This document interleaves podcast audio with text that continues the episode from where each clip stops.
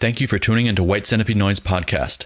Please hit the like button and subscribe to this channel. This podcast is made possible by viewer and listener support. If you enjoy this podcast, please consider supporting it at patreon.com slash white centipede noise. White Centipede Noise is a label and mail order based in Germany, releasing top quality noise on tape, CD, and vinyl. White Centipede Noise is also the premier EU based distributor of international noise. Visit whitecentipedenoise.com to see available label releases and weekly distro updates. 何?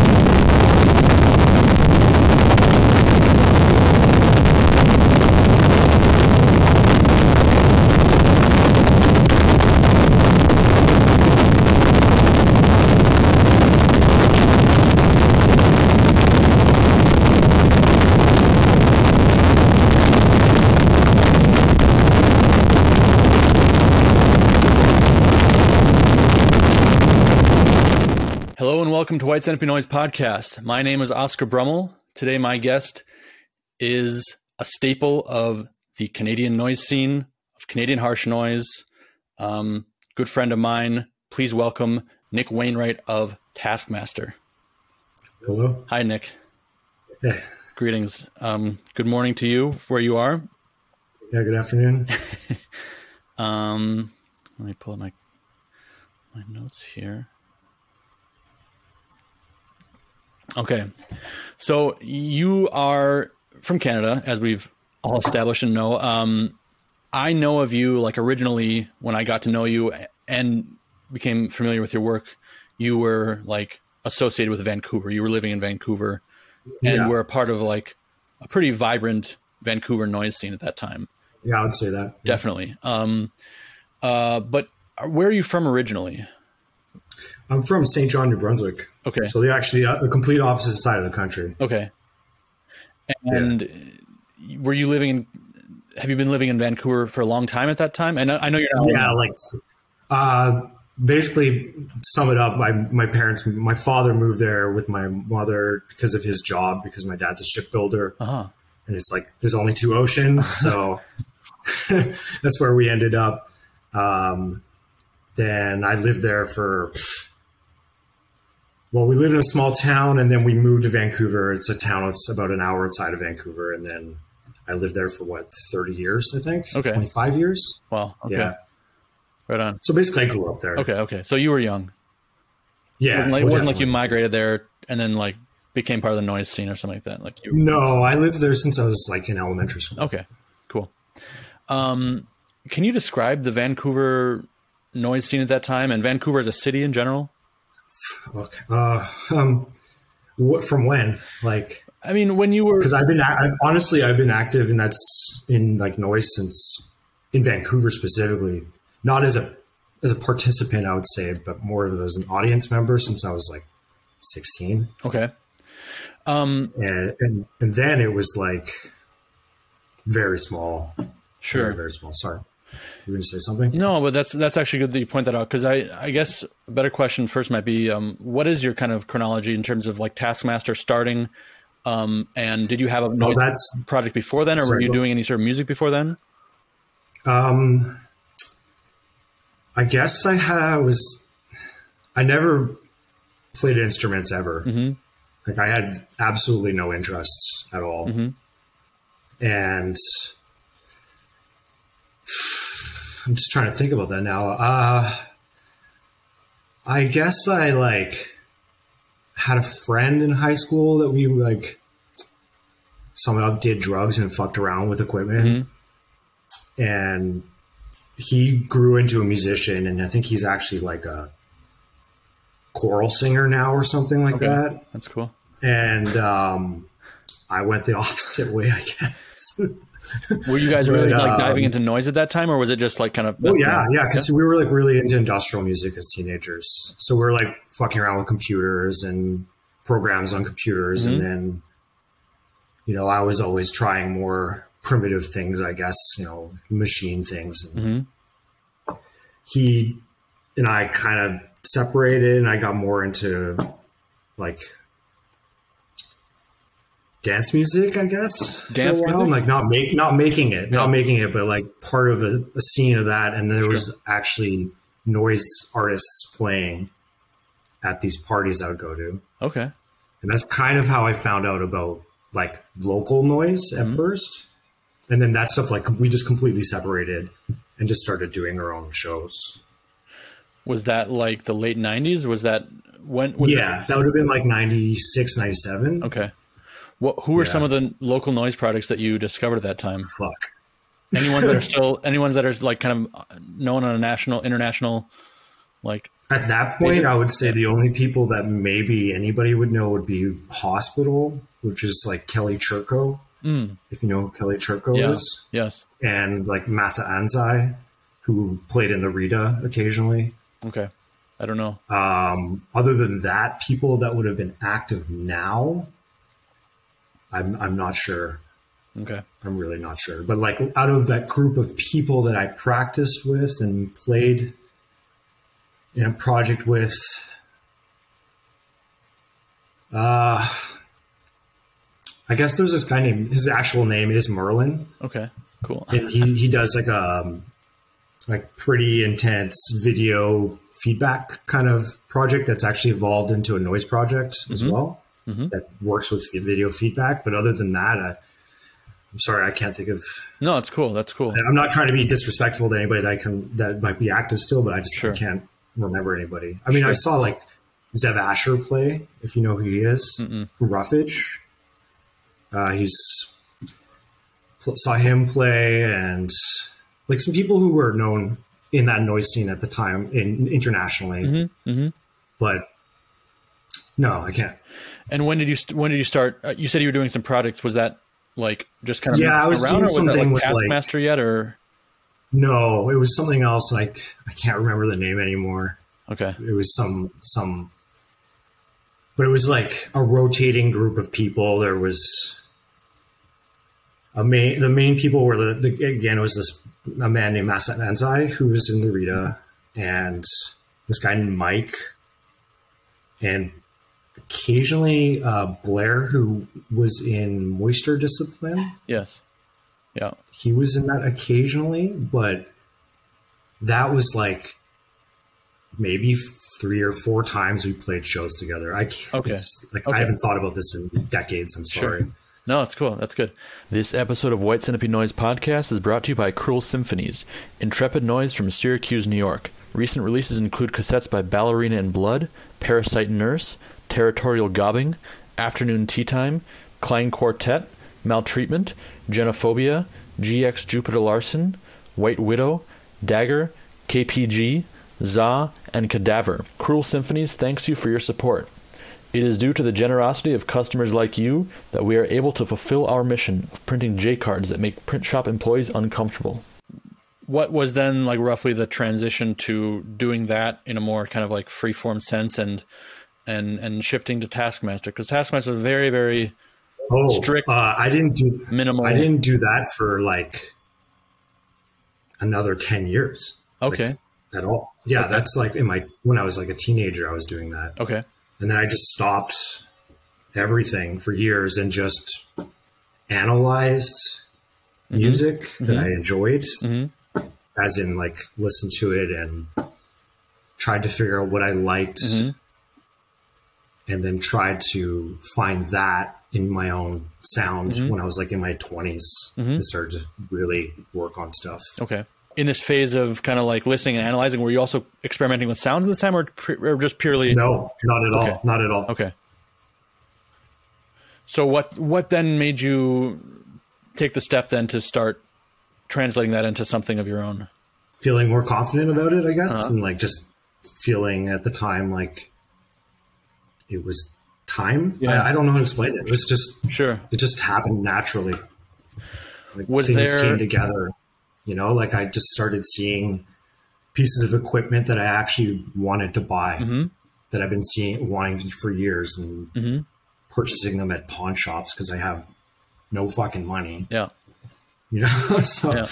just like that's another reason it took for for a long, long time was like I just literally couldn't afford stuff. Yeah. So Was that also a time when I mean, I don't know what the timeline is. I also don't know what the timeline of it starting, but I mean, there is that like mid 2000s boom of harsh American harsh noise also North American Harsh Noise, you know, the Troniks era, I like to call it, I guess.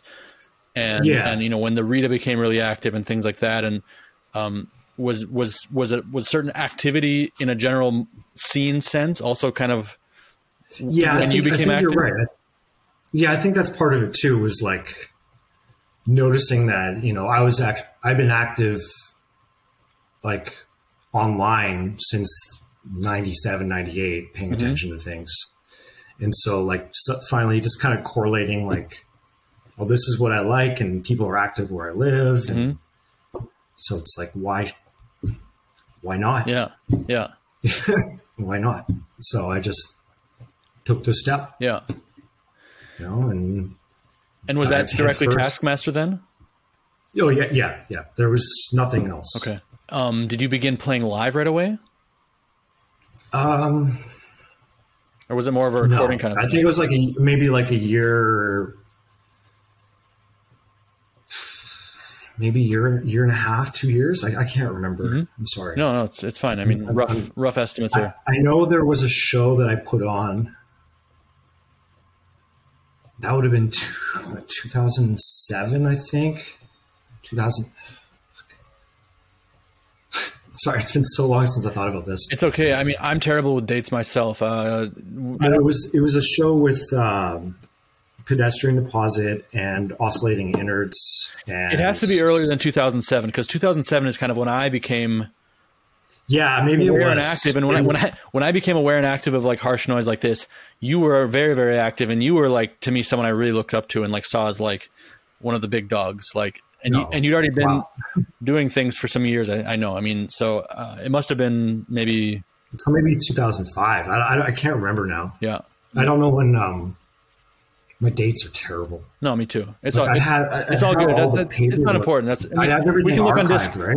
What's that? But I just can't. I have all the like posters and stuff. Yeah. and I, they're all packed away right now, so I That's cool. Well, you can scan them or, or something and send them to me for the show. And we, I mean, people can look on Discogs to find the, you know, on the yeah, the proper timeline. proper timeline. That's that's not as, what is important. But um, but um, so you you but approximately around then. yeah yeah yeah that, when that show happened, yeah, that's approximately when I would say I would started cool playing live. yeah. Um, and what was um, who did you connect with at that time? Like who was who in who in Vancouver was also really active? Oh, um, I mean the the obvious people would be Sam McKinley, mm-hmm. Kate Rissick, mm-hmm. Lashin Owendorf, mm-hmm. Flat Gray. He was very active at the time, and and doing a lot of shows too. Yeah um, this guy Colin Hendry. He uh, he had various projects that constantly shift names with different gear all the time. Um, and I guess part of it was like again Kelly Churko leaving Vancouver and, and other people having to take things taking the reins of, of pr- promoting shows. yeah. He was big in he was big in promoting shows. Then he was big in the Yeah, and, and, in different multiple multiple genres too. So, but always at the far more extreme side of things. yeah. yeah. And he passed away um, several years ago. Yeah, I, I'm sorry about that. I can't remember the date, but yeah, he did. If, uh, and And was he think of was, cancer. Yeah. Was he? Where was He he, was living? in Japan. He was living in Japan. That's right. Yeah, yeah. That's Yeah. that's what I thought. I was never in touch with him, but I knew the name, and I, I, I mean, I know when he passed, it was a it was a pretty heavy thing for a lot of people. Yeah, he was a really important guy for a lot of people. Yeah, it is. Yeah, he was. Yeah. Yeah. So when when that that would have been like, I guess the last time I saw him was 2004 when we went to Portland to play. He played with Hospital and the Rita at Portland Noise Festival 2004. Okay. and that was at Reed College. Okay. And it was like Guilty Connector, Sickness, Emil Beaulieau, Wow. uh, and Condi because he put it on. Um, Zome. Wow. Crazy. I was I missed the first day, so I didn't see like the Sickness Live uh, per- solo performance. I only saw him play with Emil. Oh, he played with And- Emil. Wow. Yeah, he, he played. He did like most of the noise for him, and he Emil did like records and voice. It was really cool. awesome. Yeah. Sure. Yeah, and that was like, oh, um, pop culture rape victim Yeah. played as well. Yeah, yeah, yeah. And I think Phil from I met Phil Blankenship there. I can't remember, but I was like 25.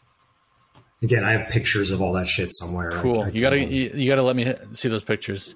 Um, we Yeah, can, we can, like- we can put them up here. So that was so that was sorry that was in Portland. yeah, Okay, crazy. yeah. was So that would have been 2004, Mm-hmm. and I think by then, I think it was 2005 when I started to do shows. Maybe I can't. I can't remember. Mm-hmm. That might that might be the timeline then.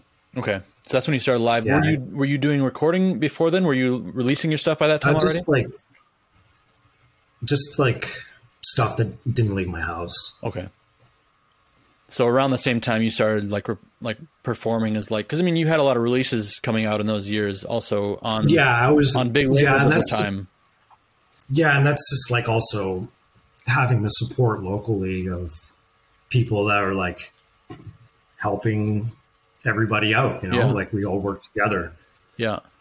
and having that aspect of it really pushed me to like like if I'm surrounded by people who are active, I'm going to be active. I'm Yeah. not going to like be stagnating Yeah. or or just like stoppages for years. You know, Yeah. like I, So I, I remember at this time when I was discovering, like what, like I said, when I was discovering noise, I one of the first noise products I discovered was the Rita, and through then reading, you know, getting a big respect for him, I was reading on the the Troniks forum, and I remember some comment he wrote, um, you know, talking you up, basically saying, you know, I was in the studio with Taskmaster recently, and he was working with Hiss. I remember he sims him saying he was working with Hiss or something like that, and you know, he's he's masterfully using this. I don't I don't remember exactly what it was, but he had this Yeah. really like really cool way of like talking about your sound is very very Yeah. studied, and and you know that's what made me. I mean, I think I knew of you before that too, but I mean that that was I remember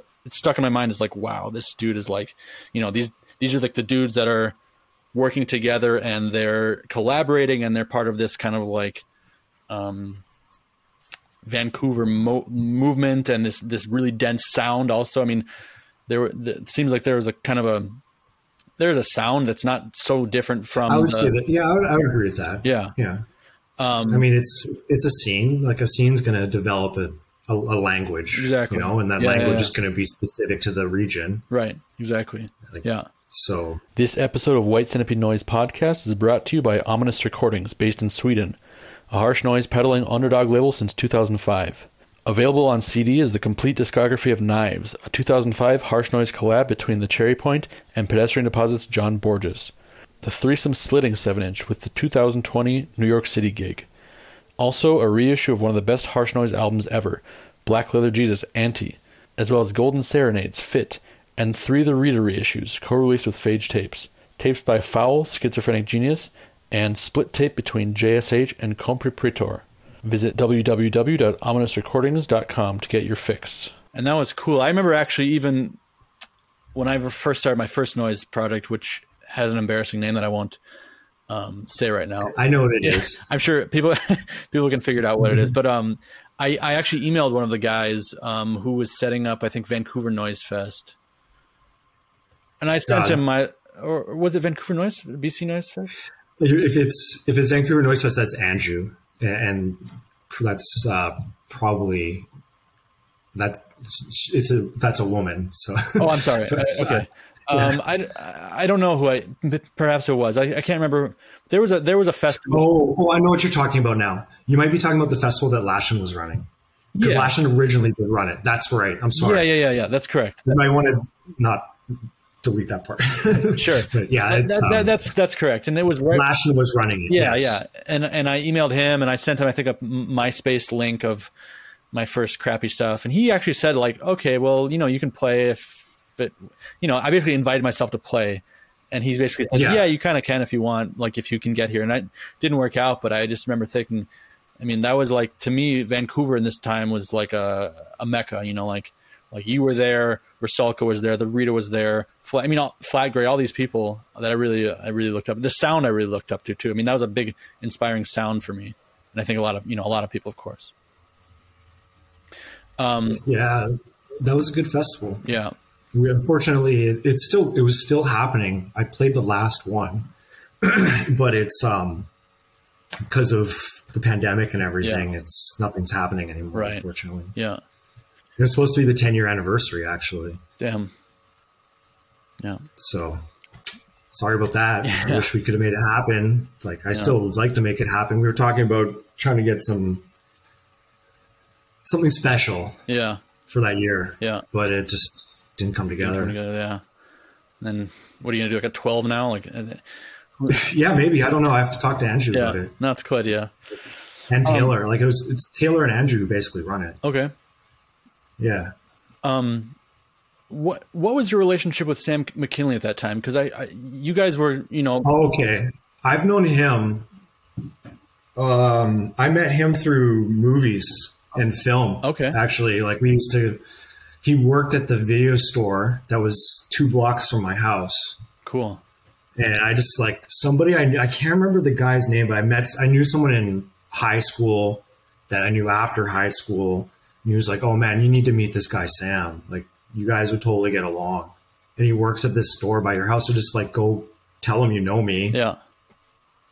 So I, that's how I, I'm pretty sure that's how it all went down. It was like I just went there one day and was like, "You know this guy, right?" And he was like, "Yeah." And then we just started talking yeah. and just started kind of click, like we just clicked. Cool. And like was that, I wouldn't say was that like a ways a, ways before. Uh... That would have been like yeah, like 2000, mm-hmm. something like that. Mm-hmm. Yeah, he worked there for a while. And the video store, it's still active. It's not not in the same location, but it's actually still around. Cool. And it was probably like yeah. a, a, a video store dedicated to very very, very specialized products. Yes, and um, known for their caustic um, staff. Oh, really? Very rude to people. Really? Very rude. With yeah, Sam? not Sam, but other, no, no, no. Other people would be like pretty judgmental of, people, I mean, of people's tastes and like, just, rent, like, what they're renting and stuff. Yeah, but, yeah, and it's, it's Vancouver. It's like Vancouver is like a pretty intense film scene, mm-hmm. right? So like in between the industry and people who are actually viewers. Yeah. So it's it's kind of if you're going to go to a specialized video store, gonna... anyways, um, that's how I met him, and we just started watching movies and hanging out, and then I guess I can't remember how noise came up. just but did. you were already you were already a fan of Noise at the time, and he, I, I, don't know when he started. Oh yeah, I've been listening to Noise since I was like sixteen. Yeah, yeah, and and and he has been active also since like the the late nineties. So I mean, you guys were both yeah Noise fans at that. You guys were both both Noisers at that time, basically. So yeah, but he's from central BC. Mm-hmm. He's actually wasn't living in like I think what by the time I met him, he'd been living in Vancouver for like just a couple years at that time. You guys worked together, collaborate a lot um, part of a scene. Would you consider him like a I don't know like a collaborator, a mentor, or anything like that, or just just a friend? I mean, what what was your? What, He's what? a friend and a collaborator, yeah. for sure. Like I respect his opinion and vice versa. Yeah, and I think that's it's just uh that's what it's about is a mutual respect of our artistic yeah tastes. I guess. Yeah. I guess. Yeah. Yeah, yeah. Because I always, I always, that's what I meant by that comment. I always saw like such a high respect for, for your work. Uh, you know, being spoken. it's it's it's, it's mutual. Yeah, that's that's all. It's like yeah, yeah. We we kind of you know we don't work in the same thematic esthetics mm-hmm. but we're um, working within similar parameters. I would say sure, but not mirroring another. Right, of course. You know? of it's, course. it's more of like a yeah, respect between two artists. Yeah. And actually that's that's another thing I wanted to that leads me to the next thing I want to talk about is um, you know, we know all about this uh, these three letters that people have uh, given to a certain I don't know approach to noise or sound. Uh, harsh Yeah. noise wall HNW. Um, Sam Yeah. was of course the one who coined that term. I think he also has kind of back. I mean, he's never used it really after he coined it on that one release, but it's kind of spawned a whole subgenre and really um, strict mindset, and many many artists, many many artists doing one specific thing. Um, your sound has a similar approach.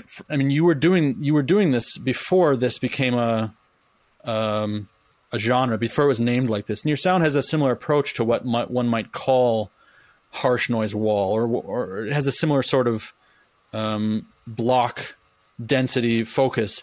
But you've also never, you know, associated or or identified with this with this tag. What's your take on this whole phenomenon?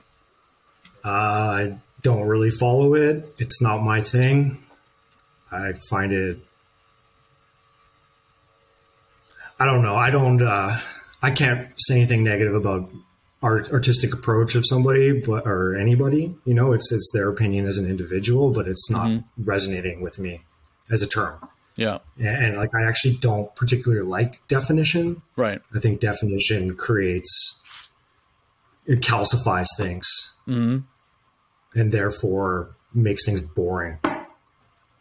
Have you ever f- had like conflict or, or tension with like fans of this? You know, I mean, like, No, I've it's straight of- just told people I don't. I just don't identify with that terminology, and if they don't understand that, that's fine. That's just their. It's it's a way for somebody to to connect with something. That's cool. That's for them to understand. But as an artist, that's not what I identify as, and I yeah, like uh, again i don't really like um like breaking things down further and further and Yeah. further into like micro micro micro terminologies i think Right. it's pointless especially in a genre as small and niche as noise Right. already yeah, yeah, yeah, for sure. so why turn your back on some artists because you don't agree with the terminology and Yeah. follow others because you agree with that terminology or a, a manifesto or whatever you want to call it. yeah, And like that's cool that people do that. I, I appreciate it and I respect it, but I also don't think um, I'm not one to stand in line behind other people. yeah, yeah. And that's and I also really admire that that you have always, I would say, rejected that terminology and and not followed it, but at the same time, you've you've stayed very true on a pretty like clear artistic path. Like you haven't ever been like, oh, I'm not, you know, like I'm not a harsh noise wall guy, so I'm gonna start like doing, uh, you know, cut up. You know, you've stayed, you've stayed in your. I and I actually use cut up techniques. Okay, okay, but, but you know what I'm saying. So I mean, I know you can't you can't hear it, but I, that's that's you know I know what you're saying. you know though. what I'm saying. what That, saying. that you've that Yeah. you've still um, stayed simply true to how you've always worked, and not that you haven't developed or progressed or explored different things or techniques. You have, but I mean, you have also not used that. You've you've not had a reactionary um, reaction in your sound, so to speak, that you've like used that kind of possibly annoying trend as like a Well, that's cre- creating tropes and following trends is just not something I do yeah like ever. Yeah. And I, I like I my integrity as an artist is absolutely important to me. yeah yeah yeah You know, so it's um I'm not gonna uh fracture my integrity to appease people or purchasing of my my art. yeah as I would say, you know, like it, it's a product in the end. I know that. Like I'm not just making and putting it in a vault in my room. It's right. it's a product. I, I understand that. It's a product then then you also i mean it's also a an entity i mean you, the way you perform live is also a big part of what you do i mean you in la- in, in recent years you haven't been releasing so much um, but you've been re- re- performing pretty consistently of course in the past two years not really but you perform quite a bit and that's that's i think a really important uh, way to experience your sound. Well, it's a do. different it's a different aspect of my work too. Like I don't actually think that my recordings and my sound work are they're they don't do this at all. Mm-hmm. They're they're completely different um, investigations of sound. Can, you know, it's can you like- break that down a little bit?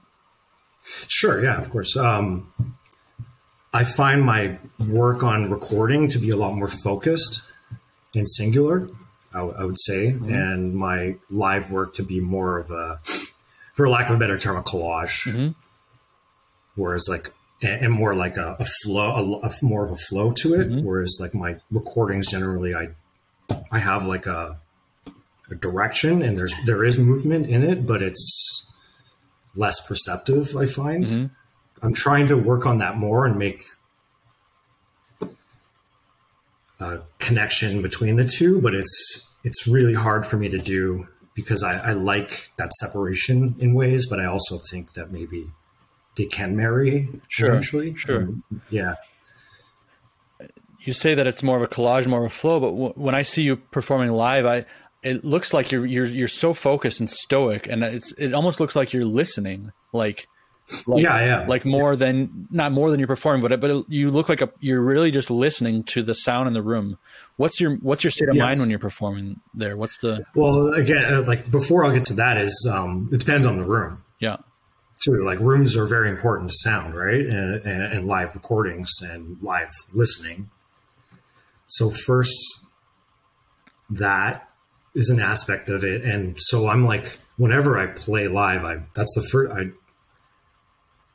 it's the first thing I ask people is, "What's the room like?"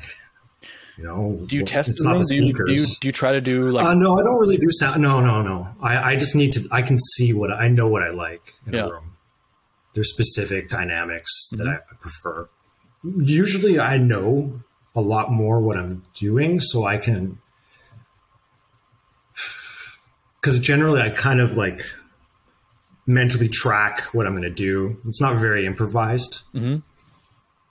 It might seem but it, it generally isn't. Like I, I have moments of improvisation where I, I'll change on the fly, but it's mostly yeah, like you're saying, I'm listening because I want to get the best out of the room yeah? that I'm in. And So then you're I'm dialing. I mean, you're doing I suppose live Yeah. tuning. Yeah, essentially, yes. And like focusing it more down and down into I, I can the room is bringing all the full sound out of it. It's blooming. You know, Mm-hmm. Yeah. that's what I like. Yeah, yeah. It's always struck me like you're a painter in some way. Like I've like it's like this. Well, I do call it my palette. yeah, yeah, yeah, yeah, yeah. Exactly. And like It is a palette what I'm working with. Yeah. It's colors. yeah, exactly. And very colorful in some ways. So gray. When I saw, I saw you at Silent Barn one year, um, That would have been I think 2014. probably yeah, think. yeah, yeah, yeah. Yeah. And it really just struck me as struck me as a very very colorful piece, even though it was very very static, very, very much like uh, dense piece of noise. I mean, it wasn't wasn't colorful in what one would think of as colorful, but the the, the sound layers and the and the and the, the attention to frequency, especially as time went on, as you dialed it in more and more and more, was really very colorful. Exactly like you said. Thank you. Glad you appreciate uh, enjoyed that. set. Yeah. I, Um, I, that's one of I really enjoyed that set as well. It Yeah, it's something night. I remember very, very strongly. Um, is there a certain release from your recorded output that you feel particularly proud of, or like it really shows your work and you really achieved the most of what you wanted to do?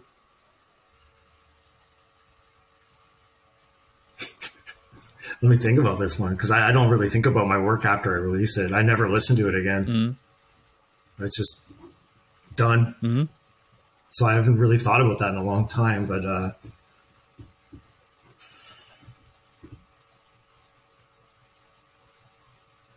you know? Not really. Okay. Um, No. I, I like like I know that there's people have specific things they like that keep coming up over the years, but for me as an artist, I'm like they're all kind of their own thing, and they're all different investigations and explorations Mm-hmm. and have their benefits and negative factors. You know, it's sorry to be so like unsure or like it's, No, that's that's just how I look at it. You know, No, it's great. It's, that's that's normal. Um, you've told me that you use that source is like the most important thing to you when you yes, when you record and and play live. I'm guessing it's kind of yes, what Yes. do you what do you uh, and and I and I remember you I remember a set I think that you played where you were using a sound source that you told me later was like pigs being buried. yeah, I think in, yeah, in yeah. concrete, something like that. Um, Yeah, it was. um Yeah, that's. I was going through a bad moment in my life. Well, that's okay, kind of kind of kind of resonated with me. That that that said, and people really like didn't really ask me what it was, and I never really told people unless like uh certain you know certain people I would tell because they asked I would, but like I wasn't like you know bragging about it or anything yeah, yeah, but yeah, it was more about like, and that has to do with like just you know waste and and just like, like I, I'm not a vegetarian or a vegan or anything, but just Yeah. like the whole concept of how people just can get rid of living things so quickly and not have a problem with it. Yeah, and that could be like a friendship, a relationship, or an animal, a human. You Yeah. know, it's about just that uncaring feeling Mm. at that time. That's why I was like, I was going through some shit. Yeah, and it sure. was sure. work. It really worked through, helped me work through it a lot. And hmm I wasn't trying to be like, oh, this is harsh, you know, Yeah. like so, like no, I'm not like that kind of person. Sure. Like if you look at my art on my work, I'm not like trying to gross people out with stuff. or Right. Yeah, and Following the, the old tropes, you know. Well, yeah, and then maybe I guess maybe that's why I'm asking about that in particular because that's the one The one time. the one time that sticks out to me is using this sort of imagery. I mean, it's an im- it's a sound, but it's a very strong image at the same time, and and it also Yeah. makes me wonder um, when you choose source, when you work with source, when you process source, are you is the content or the the the aesthetic like the the, the meaning or the code of the source important to you generally because i mean or or is it or is it more yeah, focused on I would the say yeah. yeah As a per, for a person, like as a personal thing, it's not like I'm Mm-hmm. never gonna explain to anybody where my sources come from or what they are because it could be as simple as recording the fan on my computer. You know, Mm-hmm. it's like it, it's a, the moment in time sure it, it, it has a personal link Yeah. to me and I, I don't need to explain that to anybody Of course, but it, so so the sources go oftentimes beyond just like this is the best sound. yeah no it's it's usually connected to something to me emotionally Mm-hmm. or a moment in time or- yeah Hmm. these are things that aren't really important to me to talk about i guess is like i Sure. said before it's just um source has always been important to me because that's it's like a the foundation of a building you Right. know and you need a good foundation or your Yeah. building's going to be fucked Right, and you can't just keep using more fucking pedals right, because it's just going to get dumber sounding. So, like, why not just work with a good foundation? yeah, yeah, That's why I never would use more than two or three pedals when I use chains. You know, like, I don't have to overblow things. I, I can work with my gear that I know how to work with, and I don't need to rely on gain from more pedals. right. Has that always been that way? Have you found yourself uh, reducing your your gear setup? Yeah. My gear now is one piece of gear when I play live.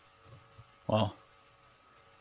Yeah. So yeah, um, reduction is important in that sense, not in the sense of terminology, but in the sense of limiting yourself to to what you need and not having extra.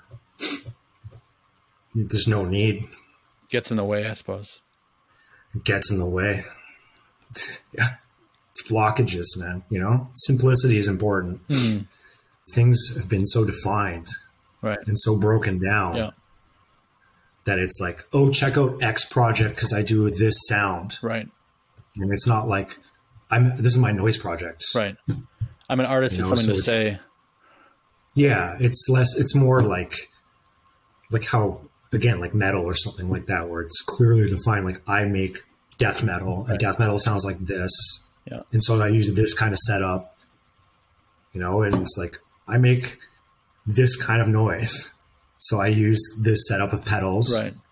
Because X artist uses it, so I have to follow that trend. Yeah, it's weird. It's fucking weird to me, and I don't agree with that at all. Yeah. Like I understand looking at an artist, um, asking them questions, critiquing what they do, critiquing what you do, and trying to like develop, but not like, oh, I saw this person use this setup, so I'm going to put that on my table, Yeah. And it's going to work for me. No. No, it's not. Yeah. Yeah. No, it's not. That's why it goes back to the idea of source Right. and why source is fundamentally important. Mm-hmm. This episode of White Centipede Noise podcast is brought to you by Scream and Ride Distro and Absurd Expedition Label, Canadian-based source for experimental electronics, harsh noise, etc. Over 1,500 items in stock on all formats. Media mail shipping to the USA and affordable international shipping. Coming early 2022. Hermit Chick White Split Tape. Two distinct vocal noises approaches from opposite coasts of Canada. Neural Objective Constraint Tape. Unreleased material from 1996. Mott and Violent Shogun, Mangle Tape, Split and Collaborative Tape Works. Andrew Nolan and Misery Engine, Split Tape, Cosmic Industrial Dusty Noise Malaise, The Rita, Herschel The Shoot Tape, Sputtering Crunch of Obsessive Minimalism, Alex York Double Tape, Tape and Synthworks for Melancholy Mood. Visit screamandride.com and absurdexposition.bandcamp.com. Uh, this is my only delay that I ever use. Good luck finding it for under $250 now. Mm-hmm. I, I got this discounted for 60 bucks. Nice. The only other person I've ever seen this used is Gordon Ashworth. Okay. Incredible, incredible artifacting. Cool. Incredible. Holy fuck. Then my Big Muff Rat clone. Rat clone? It's a Big Muff and a rat paralleled in one pedal. Okay. So you have the rat with the turbo distortion uh-huh. and the pig's head on this side. Cool. And then this pedal here, which I is obviously a DoD, but it's been decoupaged by Kate. Mm-hmm. This is a hard rock distortion. Uh huh. It's a very uncommon DoD pedal. The secret with this one is, of course, it has the presence knob, you know, but it also has a built-in micro delay. Okay. So like, technically, I have two delays, Okay. Cool. but this delay is really, really, really small. Yeah. But I don't know what it is about this this circuit, but they're it's really good, man. Yeah. And people don't really know this one that much. They usually go for the grunge or Yeah. Thrashmaster, Yeah. which are good pedals. Yeah. But like you got to know the things about DoDs to know like the filters on them are all different on every Right. pedal, Yeah. and you got to know what filters on which to use them properly, right? Yeah, So like yeah. for example, that the Thrashmaster's a I think it's a bandwidth filter. So like Mm. you can hear it's notched when you turn the Mhm, knob, but mhm. um, yeah, I don't really use that anymore. I mostly just use that What overdrive. about flanger? You told me you use flanger sometimes. You motherfucker. I don't use flanger. I do have a flanger distortion, Uh huh. and I tried using it, but it failed heavily because it's you can't modulate the the speed on the. So I just didn't. I don't really like it. I used flanger in my project with Kate Okay. on her vocals. Which was what? what? What was that called again? Monarch. Right. Yes. And it was like yeah. our heavy industrial project. Yeah. Yeah. Yeah. Cool. It was really fun. I, I missed Yeah. that project a lot. Yeah. Yeah. That was, so I guess we did have a project. I forgot about that. Yeah. I, I, I, I thought that too. I was. Yeah. So we had that and we did that for about two years. Okay. And that was that was really fun. It was like extremely different than how I work and what I work on and right. more in the like, you know, kind of heavy electronics, Tesco sound. And you were doing record- electronics because you had you also had some releases kind of in the, in the later days, not later days, but like I guess I don't know. You had that release on, for example, Nurse Etiquette, which was very much like um my kind of a heavy industrial tape. yeah, yeah, yeah. I mean, I don't know, but it, it had a different, definitely a different sound than yeah, it does. more, yeah. more in that, more in that direction. Yeah, I was experimenting with different gear. Yeah. And I only ever used it for that setup and then I got rid of it. Yeah. Okay. Yeah, and that was I think it was two circuit pedals, if I recall. Mhm. Yeah. I was just trying things out. What's what's with Ryan Bloomer these days? Uh he's he's a family man. Yeah. That's all I know. Are you not in touch with him? No, Taylor talks to him, Mhm. but he doesn't want to. I don't think he wants to perform anymore, and I think he's trying to work on new new sounds. But I don't know if he's too uh, active or motivated. I don't. I don't know the, the proper terminology for it, but Sure. What about his uh, like gear? Because his his those those contact mics are like legendary. They were good. They're very good. Yeah. Um, I mean, I've only seen him perform maybe two or three times, and it was always pedals every time. Mhm. Uh, different setup every time. Yeah, it's nothing. Not, I'm not. It's not like like I don't really uh, look at people's gear. Sure. So like, Yeah. well, you know, I'm not going to go snipe what he's using because I already know my setup. Of course, of course, of course. I barely I was just more. cu- I was just more curious about him as um because I mean he was making those trauma tone Mhm. mics and it was like they were really highly regarded and, and They are- and I, they I- are. actually a friend here, a friend, a friend here named Sisto. I don't know if you know Sisto Rossi at all. I know the name. Yeah, he's a big fan of you. Um, and he has, we were talking about, he's like, you know, he would love to have a, a trauma tone mic or something like that. And it's like, I don't Good know. luck. Yeah, yeah. I just built. I built my own. I still have it. It's been the contact I mic mic I made when I started the Taskmaster. Same thing. Wow, same one. Yeah, I can show you it if you want. Yeah.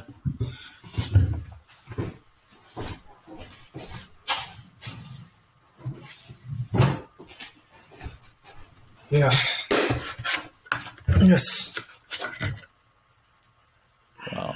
That's like an epically long, la- oh yeah. That's a really long lasting contact mic and you don't even have it man. protected. Built in Contact quality. mics die. I know. in my life. Well, you got to know how to build it right. I guess. Yeah. I don't know. I, I just lucked out with this one. Yeah. I've had a few die, but this one I've had since 2006. Killer. Yeah, it fucks up. Like it's starting to die. That's why I don't use it very much anymore. I have to probably make a new one soon. But Cool. This is where I got a lot of my tones for a long time.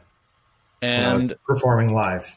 yeah, and I I've told you this, but I have bit your style. Tommy has bit your style with the the Brillo pad on the contact mic. No, it's a great source.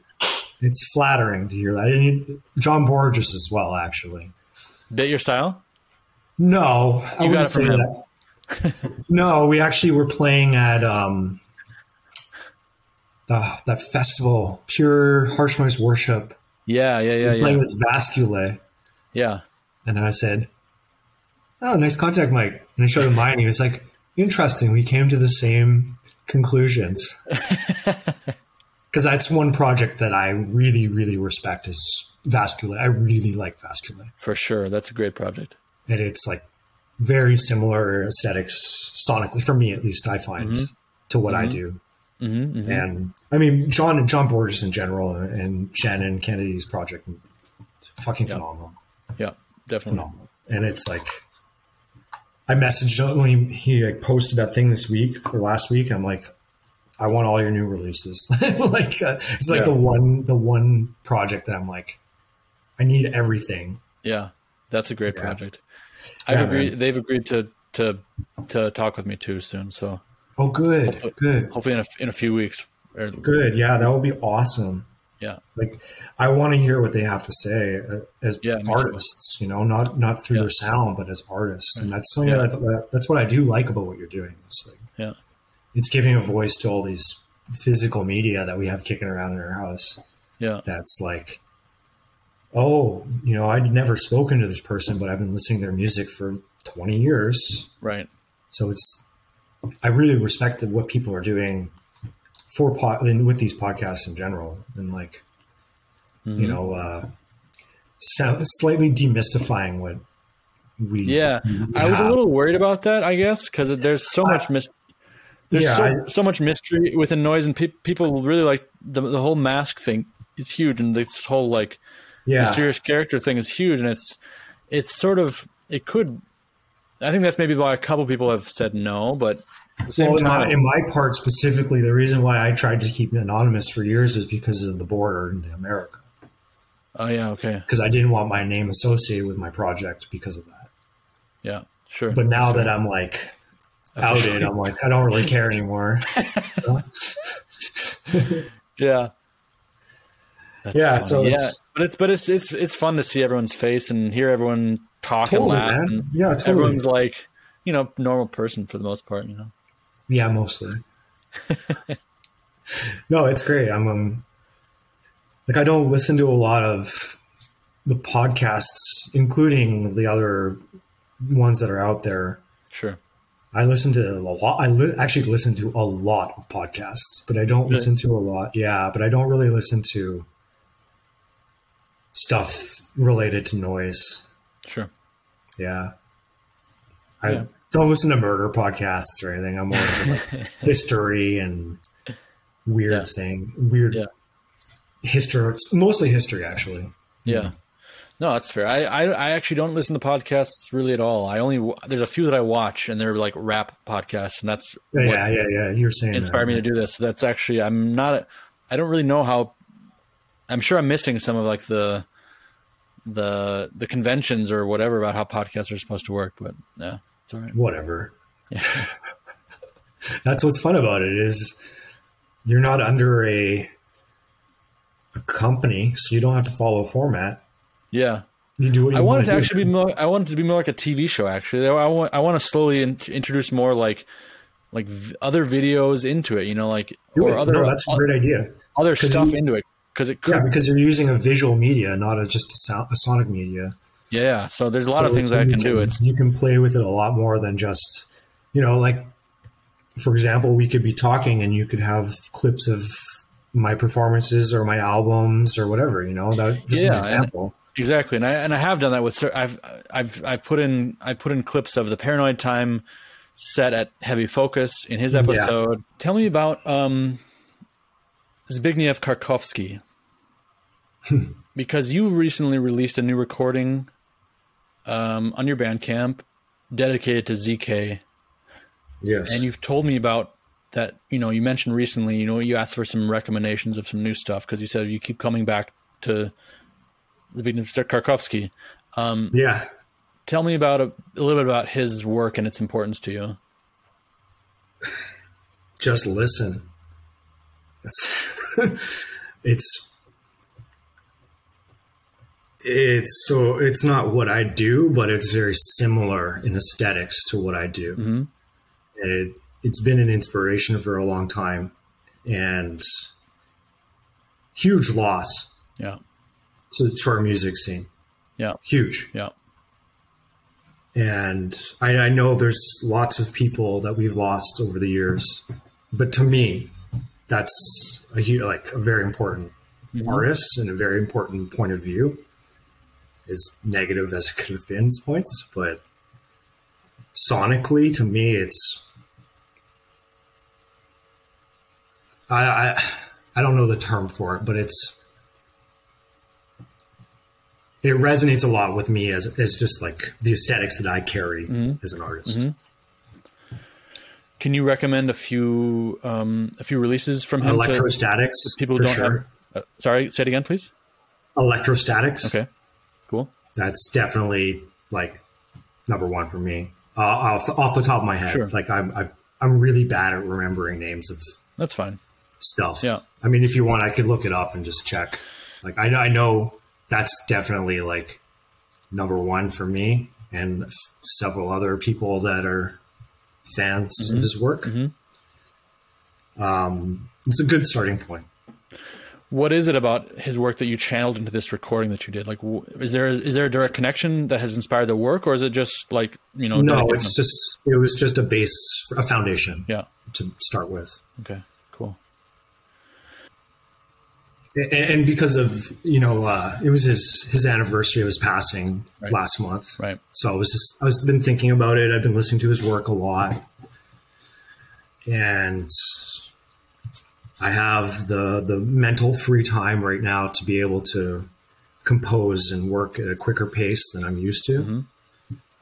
so i just did something different i worked like this I generally don't work. But I bought a synthesizer last year, and I've mm-hmm. just been playing around with it. I don't use it ever for anything, but then I did, and mm-hmm. that was what it came out of it. Cool. It was the first time. I don't know if I'll ever do it again, but yeah, it was fun. It's a completely different work system than I'm used to, Sure. to working in. Yeah. Yeah. That's that's interesting. Is that the piece of gear that you say you use live now? No, that's different. No, no, no, no, no, Yeah. no. Okay. I just use a, like a, a four track, a digital four track live. Any processing outside? No, Cool. maybe EQing on the board. Sure. Maybe, maybe a little bit of gain if you want to call that process. Uh, you've done a lot of touring. Uh, I don't know how much touring you've done across Canada, but I know you've done a lot of touring in the barely, U.S. barely. Yeah, you've done you've toured the U.S. a lot, and and you know we met. I think for the first time, probably 2007, 2008. 2007 or 2008, f- to, for sure. You were living in that apartment building. I remember. You made a soup. Yeah, okay. I, I don't remember the soup, but I remember I was living in a studio apartment. I remember the soup. I, wonder- I, I'm, very, I'm very particular about things, and I remember my memories. And that's something I remember. I remember, um, yeah, I was living in a studio apartment, one room. I don't know, like this by this, and you, tiny. Kate, of Rusalka, um, Pat Yankee. Eric Gallup. Oh. no, I think it was Eric Gallipo. That's right. From Coastal. Right. And was not there. Corey, And Corey uh, from Brutophilia. And I can't remember his last name. Corey Arnold. That's right. And then, um, unexpectedly, a fifth person showed up, and that was uh, Rick Ricky. of Infirmary, and he's Yeah. he, and he he joined the show too, and he spent the night too. uh, fucking want a party boy. yeah. And that was and that was that was uh, for me really like a yeah a huge honor and i was super excited about that and then we played at the medusa it was a show that i set up my first show ever i set up um, nobody came absolutely zero people came Nobody. and um, kate fried the the pa with her remember. theremin That's right. Set it. up, Set the speaker on fire. um, because the sound guy you know it was like He went to go make a burrito. yeah exactly it was That's what it was. There's a place called the Medusa, which was a which was a huge and really important place in Minneapolis uh, music scene. Uh, and it was, you know, they were like, yeah, sure, you can do a noise show, whatever. And uh, the the sound guy just said it and forget it. He said, you know, he said, okay, here's the sound level. And then he went off and had a cigarette or made a burrito, I guess, and came back and the Can't do speaker was smoking because that theremin, that theremin can rip. that setup that Kate carried is just fuck. yeah yeah and then i've you know i was really i was really proud of that show but i was also very embarrassed when it came to it because no one came but but i was it was it was really fun meeting you guys at that time yeah, that was that was good. That was a good tour. yeah It was fun. um i i hope you don't mind me asking but um can you talk a bit about Rusalka, about um her work and your guys's um relationship and how it how it how you guys worked together and, and, and a bit of that history Well, obviously we were dating, right and um, I was just I don't. She just started making music too and noise as well, and it just was like, okay, cool. Let's you know like And you guys toured quite a bit. it's- I mean, uh, played, played Yeah, a few yeah. a few times. You played played quite a bit of shows together and and things like that. all over the Pacific Northwest. Yeah. a lot, like especially Victoria, Seattle, and Yeah. Portland. A lot. Yeah. Were there any other were there, were there ever any like collabs that were both of you guys working together? Just once, and it was like a live show. Okay. We were really drunk, Okay. you know, that kind of thing. Sure. It's like because we used to do that a lot, like at the live shows that we would play in Victoria and Vancouver. It was just like, okay, well, the show's over, so why don't we just hang out and do a collaboration set Okay. or whatever?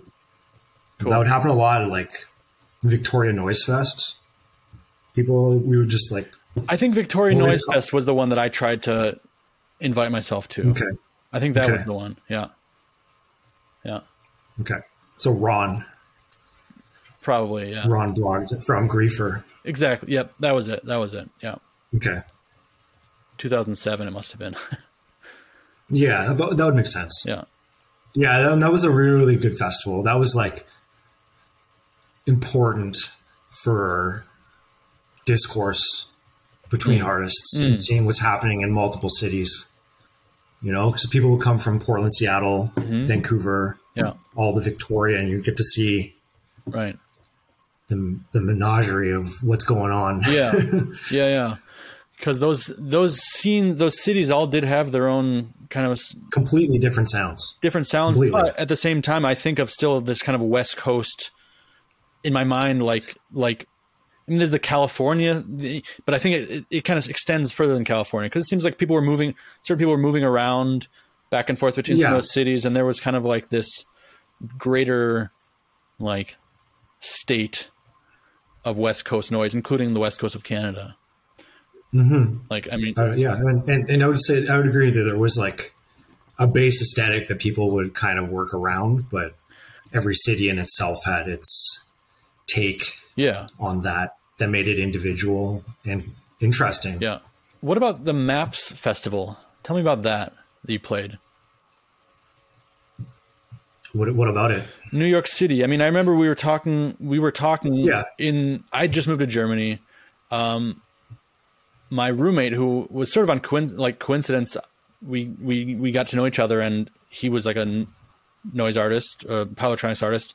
Johannes was doing Decamination. He was invited there, and it was very surreal to me because I was really wanting to go there so bad, and all of my you know like friends, projects I loved were all playing this festival, and I Especially that year. yeah that year was it was amazing. And and and i remember i remember talking to you beforehand and you weren't sure if you were going to be able to go or if you wanted to go. And and then and i know you went and then i remember talking to you afterwards and you were just like talking about how it was amazing. It was great. And you know Tom, Yeah, it was, and I Tommy would say that's was there. because, yeah, because of people that were there. It's like getting to meet artists that are I'm fans of, yeah and, and friends. I would say Yeah. with people that I would consider that. Yeah. And maybe that was really important to me. You know, like yeah meeting people that are not American Right. or Canadian. That that's also another aspect of it to, to add to the who, who sound. that was it was it was did There's- young hustlers play it was or Yes. No, it was Alpha Mania. yeah Uh, Treyrick Suritz. Yeah. I can't always say that properly. I'm sorry Yeah. to the language. um, Kakerlak. yeah Um, Legless played. Yeah. Um, Wentz. no winston No, played. not Winsworth. Worth, not you. Worth played. okay yeah yeah Um, so it was more about like getting to meet Tommy Carlson. yeah Because we've been talking for a while and it was like, Yeah. you know, he's a solid dude. yeah meeting Christian was uh, really cool yeah because I've been listening to his work since fuck I was my in my teens. yeah So it's nice to meet uh, meet him to like put the person to the music. for sure know? yeah that's huge Yeah. So it was it was more about that and like the sound system that that show was the best sound system I've ever played through. wow So that was also an honor. yeah just Yeah. to be able to play through that system. That was like that's a part of it that I don't get to do or have a lot is like very, very, very large PAs Right. that can actually handle what I'm doing Yeah. in the sense that it like allows for definition. That's I think that always was- I uh, think that's that was- always a scourge of of playing noise. Yeah. set, you know, like yeah, that's always a, especially like a blown out sound. Like, Yeah, you know, it's you need that. Yeah. It's like the smaller the hole, the the harder it is to come out. You know, Yeah. it needs to be yeah, larger.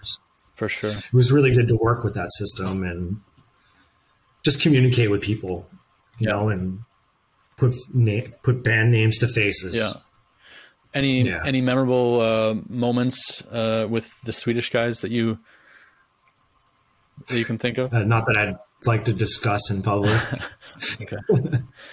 But yeah, I mean, just hanging out, talking, their inter- their uh, engagement with American culture Yeah, and North American culture in general Yeah. was pretty interesting. for sure. It Must have been must have been funny. So it was just fun seeing that aspect, you know, like being a foreigner myself Yeah. to that country and seeing people who are also foreigners interacting in like in the in the American culture. I remember um, I remember Johannes telling me about uh, I think Christian was talking to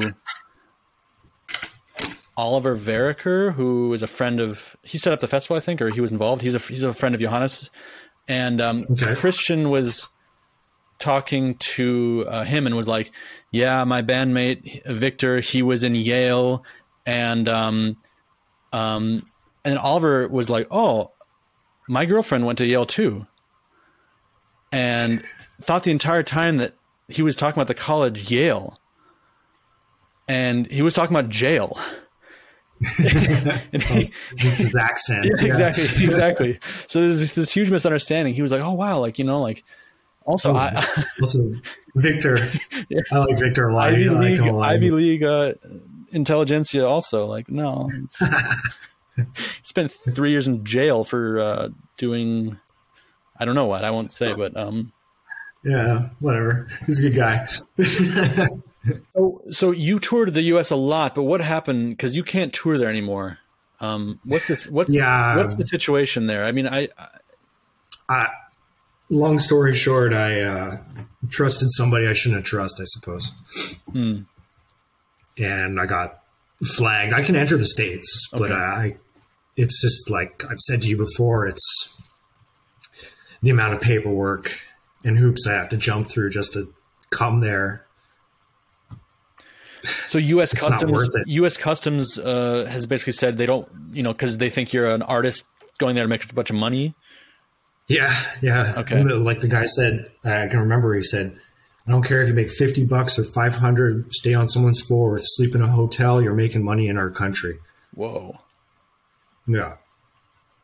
that's crazy. So you're like you're like uh, blacklisted for I'm not blacklisted, I'm flagged. flagged. Okay, okay, Yeah, so it means that if I enter the States, they can basically ask me for every piece of paperwork under the, under the sun to for me to prove that I have a job and a living place that I live and where I'm going and where I'm staying and who I'm staying with and how long are you staying in this city and that city and everything and you know I, don't- I don't I don't want to risk it to get blacklisted so I think I have two more years of flagging and then I'm going to possibly come but I could go like right now and visit people it's just you better do a huge tour when that when that flag is up.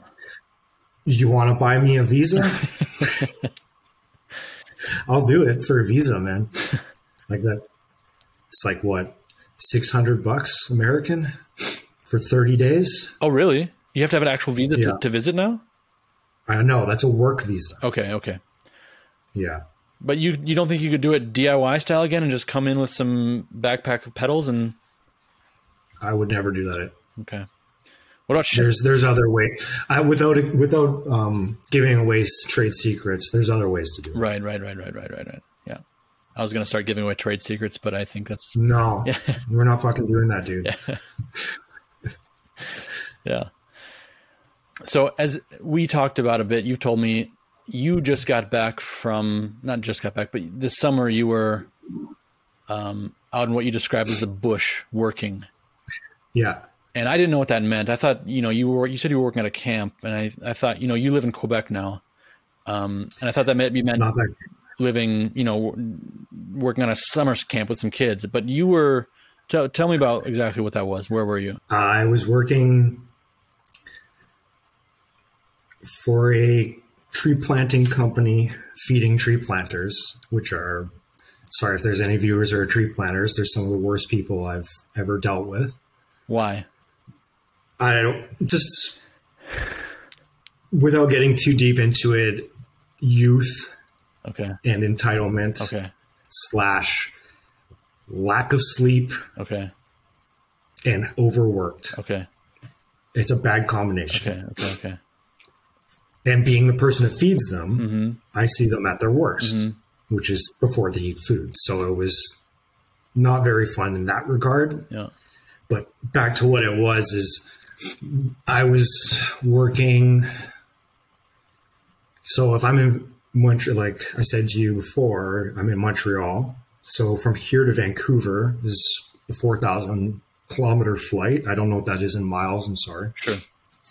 And then from Vancouver, we had to drive, I think it was 12 hours north. And then that was to a place called Prince George, which is the largest city in northern BC. And from there, it was another seven hours into the bush, which is what I what what we call the like what is in Canada is called crown land. It's land that's owned by the Queen, but corporations can purchase it or lease it from the crown. Right. So they all these corporations, all these forestry corporations and restract, uh, extraction resource extraction companies purchase plots, Yeah. Right? Yeah. So we were working on these various plots in this area that's like I don't know how big it is. It would take days to cross. Well. Like and we set up camp in the pouring rain in a mud pit. Wow. That was our first camp. Were you? In a rain so for- you weren't going up when it was already set up. You were. You were going up. No, we set it all up by hand, dude. Wow. Everything. So you go there, you fucking lay the boards down, you put all the trailers in, you start unloading the trailers, hand putting everything together, digging holes throughout uh, to shit in, Yeah. you know, like set up the showers, find a place for the water for the generator to suck water from. Like not just like roll up in trailers and plug them into water. It's not that level of professional. It's Wow. it's an experience. These ones. Did you have that kind of experience before? No. That's what makes it fun, dude. Yeah. wow. So yeah, it was um, me and one of my best friends from high school, who I I used to live with him. He's an amazing person, Jason Cadman. I love you. And um, we went through this shit for three months in the bush. Moved camp four times. Wow. Um, one of my tents got destroyed by a windstorm. I had to buy a tent back in town. I slept in a broken tent for a few days and slept in water and shit. It fucking sucked. Uh, yeah. Crazy. And then just cooked. I uh, cooked all the time. You know, I would sleep like four hours a day, work 19 hours a day. Did you have other people to support your your work, your cooking, or was it just you? It was me and another person. Wow. Heavy. and we had we we would, we had a we had a third person, so we would have one person off, one person off, like they would get two days off, Yeah. and then. But the last little while I was there, it was the heat wave, and I was working in a gravel pit, and it was I'm sorry I don't know uh, Fahrenheit, but it was 51 degrees, Whoa. and I was working in a kitchen.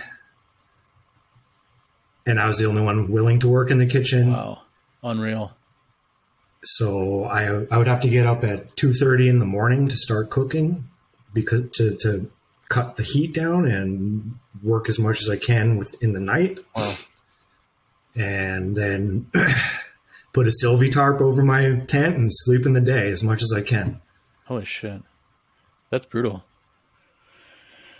I imagine it wasn't money, that man. well paid either. I mean, imagine it's not like you come back with a. Uh, the company I worked for, without getting too deep into it, is considered the worst company in the West Canada. but it's a rookie breaker. That's what they call them. Yeah. You know, so you work for this company to get into other companies. Do you think you'll do So it again? I hope so. Yeah. I want to. Yeah. Like I, I have limiting factors. Like I, I, I don't drive, Okay. so I have to find a company where that's not an important thing. Mm-hmm. Which means working for probably, which I don't want to do, probably gas extraction or something Mm-hmm. like that. So if I can get in with my friend Jason again, yes. But if not, then I'll just have to consider other options. Mm-hmm. Heavy. because I, I really like working like that. I really enjoyed being away from buildings and Yeah. noise Yeah. and people and as a whole. Like I, I love people individually, but as a group, it's not really my thing. Yeah. So like I set my tent up like a 10 or 15 minute walk into the actual bush, not in the, not in the, where people were staying Wow. because I didn't want to be around people. I wanted to be able to like experience Yeah. the the woods. Like I the last camp I had, I was interacting with foxes all the time Wow. because there was a, a den like twenty feet away from my camp, Wow. and they were pretty cool. They were chill. I had to I had to scare them away a few times because they were trying to get in my tent For sure. Yeah. whatever. And, like there was cougars up there. There was bears. One of the camps had a bear interaction. We'd never had any. Mm. Crazy. You know, What did you do with your time off? Like your your your days off? What did you do? I slept. Okay. I read books, would go for walks. I didn't really. I had a I had my computer with me, but I didn't really use it. I tried to use it for a bit, but it was just like it was too much fucking rain, dude. Yeah. It was just like the humidity all the time would just fuck. It was fucking my computer up. Oh. So I, I had to go buy a tablet, you know, just to like be able to watch a movie or something if I wanted to, or talk to somebody Yeah. like you, you know. Like, Yeah. Yeah. Yeah. and I didn't really talk to anybody in the camp other than my friend. Sure. So for three months, I only talked to three people Wow. physically. Yeah. Yeah, Wow. Sounds like a good experience. yeah, But you're yeah. It was interesting. you're a tra- you you cook generally. Like that's your that's your thing, right? Yeah, I would say that's my profession. Mm-hmm. Yeah. Like for large for large amounts of people, or, or also for small. I mean, I've worked restaurants from, you know, 10, 20 tables up to big places. Mm-hmm. Uh, the last place I was really working before this was a, an old folks home. Mm-hmm. So I was like 120 residents, 65 people per meal. what was that like? wasn't What was the culture of what was the culture of an old folks home like? Well, everybody I worked with was older than me. So pretty chill. Yeah.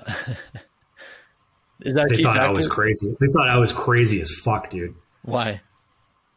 because I'm young and I go I would work eight hour shifts and then go dance for eight hours and then come back to work the next day. Wow. Like I, I don't give a shit about that. You know, if I'm working a dish pit or working a line, I'm not gonna go home and sit on my ass and watch TV like people do. Yeah. know, I need to do stuff. I need to be active. Yeah. I know I'm not very active all the time, Yeah. but when I am, it's like go, go, go, go, Yeah. go. Yeah. Yeah. Yeah.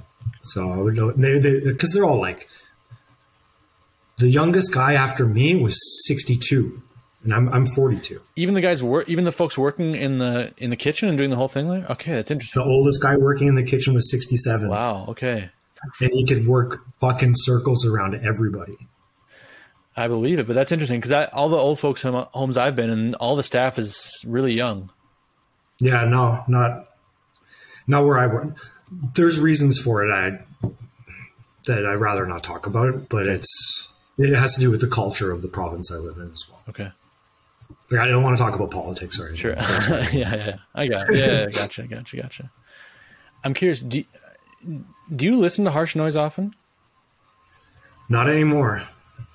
I used to listen to it all the time, but not anymore. And why is And that? it's not um, it's not a disrespect to anything, or it's just more like I know what I like, and I prefer to see things live. Tapes to me or recordings, let's use to me is like a safe way to approach an artist. So that's why I don't really explore things. And also, I'm I don't have the fucking money for buying tapes and shit. Even with Taylor in town, you know, it's like I buy stuff from him occasionally, but it's like once a year.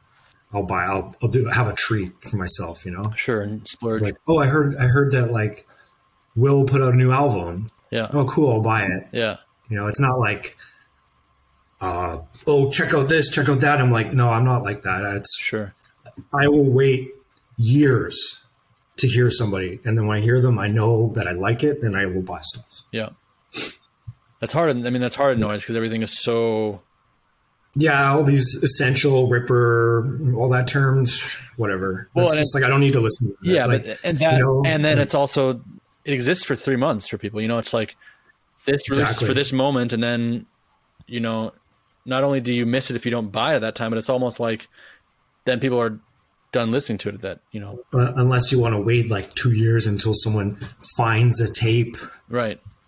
Yeah, you know, and then you're paying like four times the price. yeah, yeah. That's what that's what I'm saying. That's what I'm saying. Is like that's that's uh, that's It's insane. Yeah, it's an annoying thing to deal with. like I, that's why I, one of the reasons my label if i fully get it going i will not if you're one person you want to buy something from me if you run a distro yeah maybe but otherwise no you're not buying two copies from me Oh, because of that that I, the whole thing with collectors and all that stuff i don't want any i don't want that that Yeah. stuff's ridiculous i Yeah. i'd rather my stuff sit in my fucking cu- cupboard yeah, waiting until oscar comes to my house and i can give it to yeah, him yeah, yeah. than sell two copies to some random guy online. yeah. I don't know how much that really happens though. I don't think that, Maybe it doesn't anymore. I don't think maybe that that's many people maybe the double copy, the, the double buying thing. Every once in a while, someone does it with me, and then I'll always ask, or you know, it actually, Maybe that's a, that's maybe that's just a trope that I'm falling for. but it's like that's more the example that I'm trying to use. I yeah, suppose. yeah, yeah, yeah.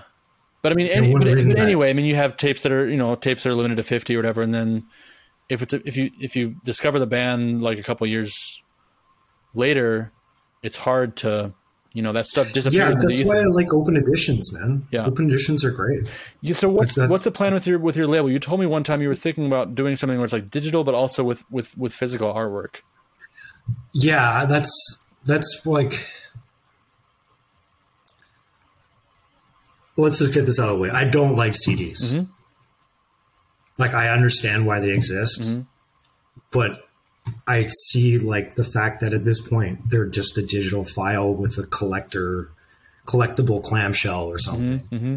So to me, if I was going to make something like that, why not just make a file? And I, I know there's endless reasons why not to do this because people like holding things. But I, I like the idea of taking away the the object and making it about making uh, the or let me rephrase that taking away the object of the sound object and making an object that is a represent like that Represents makes it. you like excuse me or makes you like connect with the sound more than just like opening something and then putting it on your desk Mm-hmm. you know like it's more like i don't know how to explain this it's just creating less of a separation Yeah. i guess and, and like And would it, be, would it be kind of like a like a token that represents this work, like a like a some sort of like It would be well. I would what I would want to do are posters Mm-hmm. specifically. So it'd be visual art, and, and I would prefer the visual art to either be by the artist or somebody that they feel would represent them properly, Mm-hmm. and go they just see where that goes and work with that experiment. And I, I have been thinking about doing physical copies as well, just like not very large runs because I, I can't really afford. That's another aspect of it. Is like I can't afford it. mm-hmm, mm-hmm. You know, like that's a reason I haven't put out a lot of stuff myself.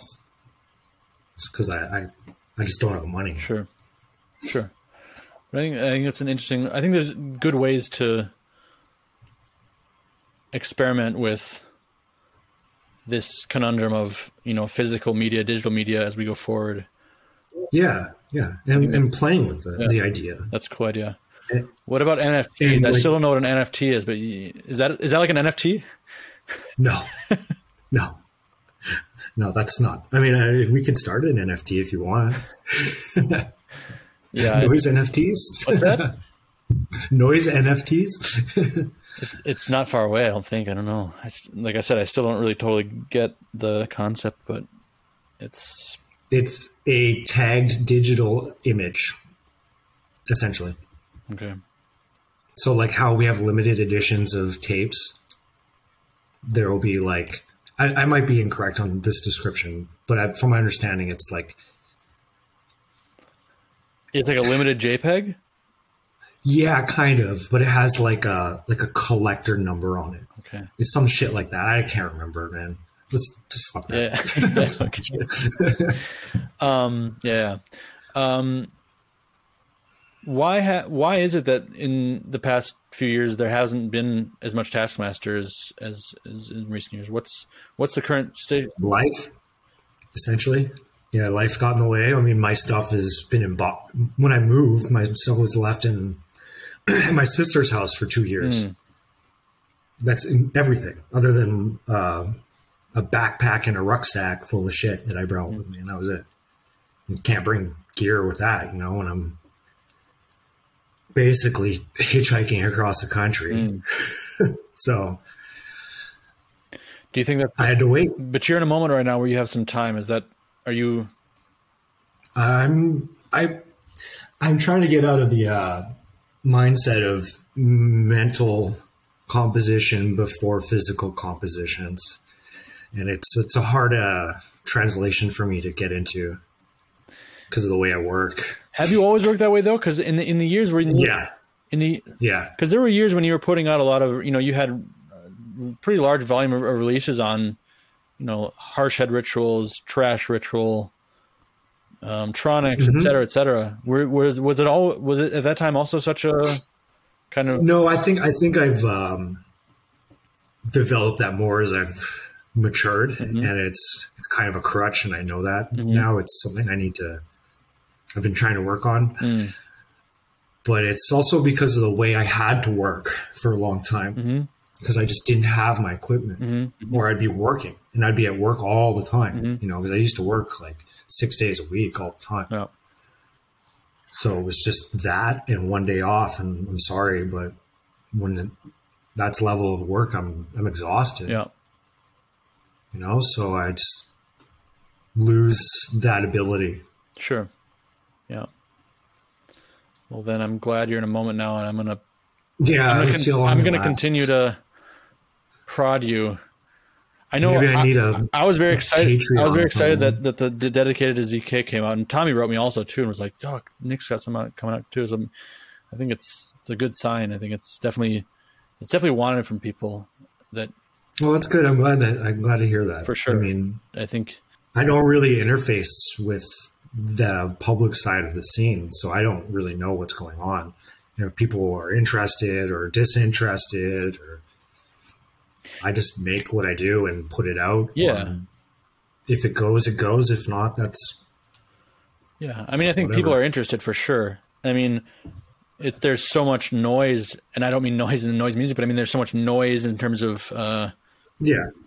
I, I know what you mean. noise going on at all times that it's also like easy to if something stops being active or slips away. Um, you know, sometimes the the malaise and the noise just continues rushing on, and but but I think Yeah, and I just keep connections with people like you.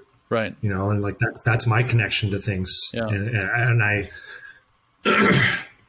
I don't really have a digital presence in that sense. Like I have I have online stuff, but I'm not promoting. like, I barely promoted that stuff that I did for the dedicated to Zbigniew Karkowski. right, You know, like I just want to. I trust certain people, and I, I know I've known people for long enough to be able to say I have something done. Right. You know, so I don't really. Um, like I don't even remember other than you were a few couple people asking me for releases for a long time, and I know that's because of my my lack of presence. Sure. I mean, I'm, I'm it's just But it's- that. I'm sure it is. I mean, like when Yeah, and it's also because I, I would straight up tell people I don't have the time for this right now, yeah, or I would say I'm working on X and I'm working on that and nothing else. I don't work on multiple releases at once. I, I cannot do that. yeah, it's so fo- it takes so much focus for me to work on one piece. Like the piece that i did that was released on will's label took me two years well, to, to compose the whole thing. And i know people don't like that term but that's what it is. Sure. it's composition. Sure. because i'm like fucking not writing it down but i am tracking everything i do Yeah. every knob Yeah. everything. I don't use computers at all for that. It's all up here. Yeah, you know so it's like it takes a long time for me to work. Yeah, and, and sometimes i'm inspired. Right. and I, I know that i just have to like that last piece i just did i knew i knew what i was doing i knew what i wanted. And i was like how the fuck did this happen? Like like that. Like I, and i'm trying to understand that more that mental the mm-hmm. mental systems mm-hmm. to create that flow. And I, I i see i see parts of it in my life and how it, it reflects Mhm. and it allows me to generate stuff but it finding those points in time are super rare for me Yeah, yeah, yeah. and it's not like to- I, yeah, it- it's not because I don't want to either. You know, it's not like I'm like, fuck this or I'm disinterested. Right. It's like I'm always interested as an artist in what I'm doing. yeah. It's just I struggle with that you know, too. the weight, the weight, the gravity of reality. Yeah, I struggle with that too, and I know, but I know for a fact that it um, it only ha- it, you know it's only it's only possible if you find out how to Yeah. make that spark and then do it because if you with life, I mean life washing the dishes, whatever, not to mention working, all the things that we have No, to do. I know what you're saying. All, Yeah. all, all the things we have to do to, to just survive, there's never time for anything really. You have to Never, force it in. And to find inspiration in that moment is hard. That's a that's a that's a challenge that a lot of people have to yeah, some people have the, the solution. Some people can do it pretty well, but It's it's a challenge, man. yeah. and it's uh, learning like that that's something I, I would like to learn more and like there's, you know i don't want to do it but is there systems that exist that i could follow or training that i could take There is. There's to, there to for sure further that, you know, you know, and like, and also create those moments where I'm able to work more and more and more and not have to worry about putting food on my table. There is well, there, yeah. I mean, it's always Yeah. a struggle, but I mean, I know in terms of in terms of working, there are books. There, I mean, there are there are books about like uh, I think there was a book that came out several years ago that I found interesting. I didn't, I never read it, but I read about it, and it was like a lot of really important, great artists, like painters, sculptors, writers, and things like that. Um, talking about their their rituals, and basically all of them basically said they none of them really were just you know inspired and had like this Yeah. it was like they all had very specific systems they figured out routines. and put in place to force themselves to be able to work and a lot of them had you know day jobs and things like that i mean it's just a matter of i mean it's not just a matter of anything but it's a it's a it's really a matter of like some mental discipline and and and and that's, that's my problem right there. yeah yeah it's a problem for everyone and I'm, I'm fully aware of that. I'm fully, fully aware of what my But, I mean, weaknesses but, are. but but but what I mean is that it's not just like oh you got to be disciplined and then it'll happen. I think what I mean is like there are concrete things that you can like do in your life that make this discipline easier or happen. Yeah. You know, I mean, and and that's that's what it's about finding. it's a good point. Yeah, I don't know. No, you're no, you're completely right. I'm not I'm absolutely not never. I'm not going to disagree with what you're saying. Uh, I, like I said, I struggle it's with it learning. It's learning to train those those things. Yeah, yeah. That's that's for me is my problem, and Yeah. and being just fucking occasionally a, procra- a pretty bad procrastinator in Sure. general. So Yeah, it's funny what you said about me living in because I was running a little bit late. I said I was five minutes late, and you said you've been living in Germany for too long. Because I'm really not a, a I'm not really a timey person like that. But I mean, yeah, here you get.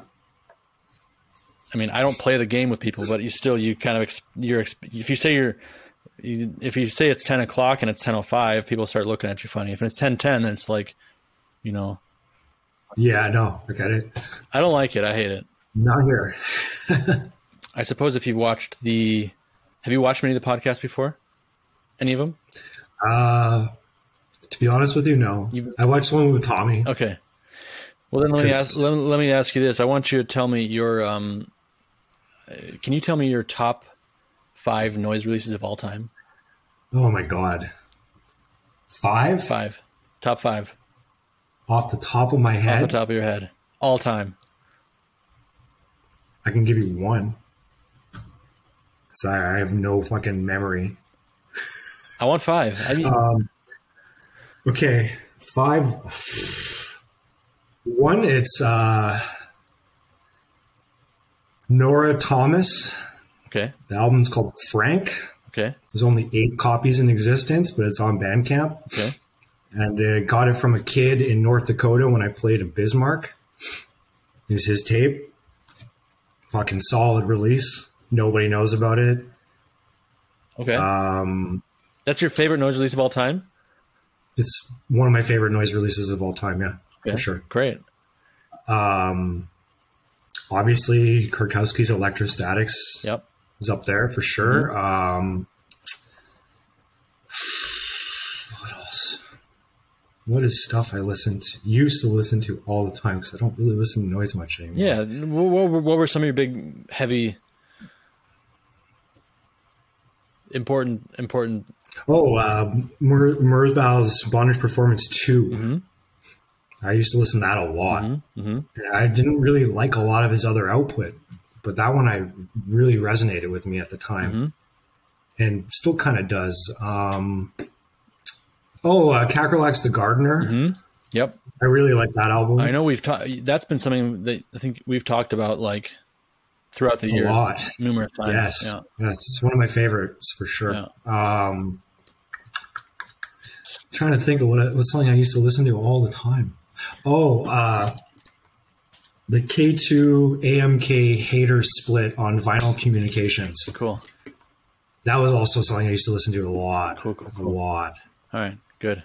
So that sorry to take a little while there. That's but- good. That's all good. I'm not. I usually ask.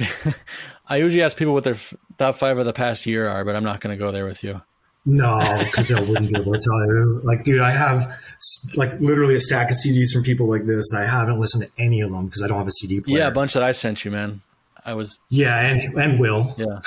and, and Peter J. Woods. Yeah. so I'm just like, sorry, guy. Yeah. Yeah. okay. Cool. Um.